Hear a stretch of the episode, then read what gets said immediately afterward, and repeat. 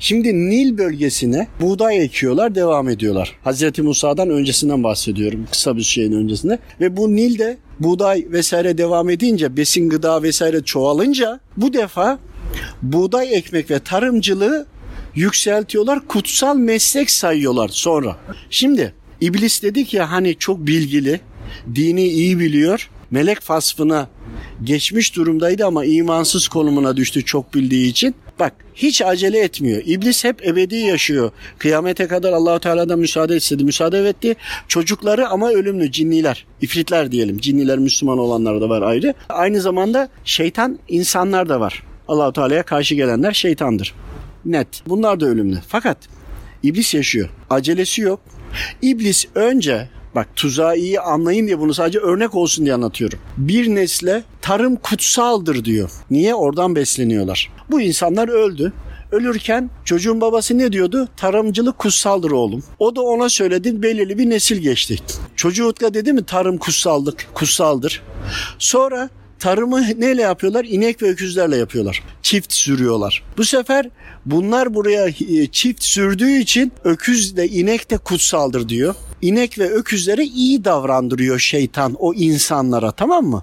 İyi davrandığı için onların her istediğini yapıyor. Yatacağı yeri yemlemesi, sulaması onlara hiç bir şey dokunmuyor vesaire. Bir nesil sonra çocuk babasından öyle gördü. Onun da çocuğu ondan öyle gördü. Baktı ki inek dedi kutsal. Yavaş yavaş kutsal. Böyle devam etti etti etti etti.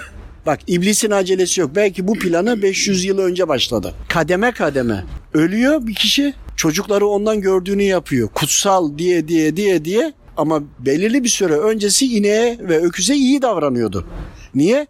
Kutsal sayılan buğday tarım işini yapıyordu. Önce buğdayı kutsallaştırdı, sonra çiftçiliği kutsallaştırdı, sonra öküz ve ineği kutsallaştırdı.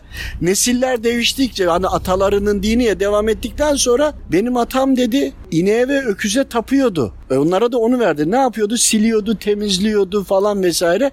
Bunu da böyle devam ederek sonraki nesillere ineğe ve öküze taptırdı.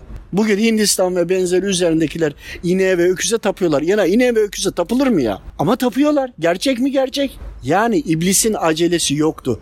Oradaki bir noktayı aldı, atıyorum, sallıyorum 300 yıl sonra ineğe ve öküze tapılır hale getirdi. Acelesi yok. Kişiler öldü imansız imansız. Çünkü her imansız ölen şeytanın ümmetidir. İki yol var. Ya Efendimiz Aleyhisselam'a ümmet olacağız ya şeytana ümmet olacağız. Başka hiçbir yolu yok bunun. O da ölüm anında imanlı gittiysen, ölüm anında imanlı gitmek için de öyle yaşaman lazım. Ben kelime-i şehadeti hatırlarım demekle de olmuyor. Dolayısıyla yaşadığımız gibi öldüğümüz için bizim şu halde düzgün kendimize çeki düzen verip ona göre yaşamamız lazım. Anlatmak istediğim iblis akıllı, biliyor, dini iyi bildiği için bildiklerini kademe kademe kademe kademe kademe uygulatıyor. Hazreti Kur'an'da yazıyor. Ne oldu? Adama ne davalar açtılar? İnsan haklarıydı, sırrınlamaydı, şuydu buydu. Bunlar devam edecek. Tamam bunlar devam edecek. Biz korkup saklanacak mıyız? Hayır. Peki bizim Müslümanların kıymetinin ve değeri nerede anlaşılacak? Onlar olduğu için bizim kıymetimiz anlaşılıyor. Yok eğer onlar olmasaydı, şeytan da olmasaydı diyelim. O zaman inanan, inanmayan bir kıymeti var mıydı? Herkes inanıyor. Bütün meleklerin hepsi sadece meleklerin peygamberleri vardır. Dört büyük peygamber ve ona göre meleklerin hepsi inançlı mı inançlı? Hepsi saf ve temiz mi saf ve temiz? Dereceleri, makamları farklı ve görevleri farklıdır. Dolayısıyla ama hepsi melek. Hepsi günahsız. Peki meleğin kıldığı iki rekat namaz mı, insanın kıldığı iki rekat namaz mı daha kıymetli dediğimizde bunu biliyoruz değil mi? Peki neden kıymetli? İşte bunlar etrafımızda olmasına rağmen biz bugün bu saatte ne yapıyoruz? Allah rızası için bir araya gelip Allah'ın dinine, İslam'a hizmete geldik değil mi? Olur ya birine bir dua öğretiriz. Olur ya birine bildiğimiz bir şey öğretiriz. Bizi öğretmek de nedir?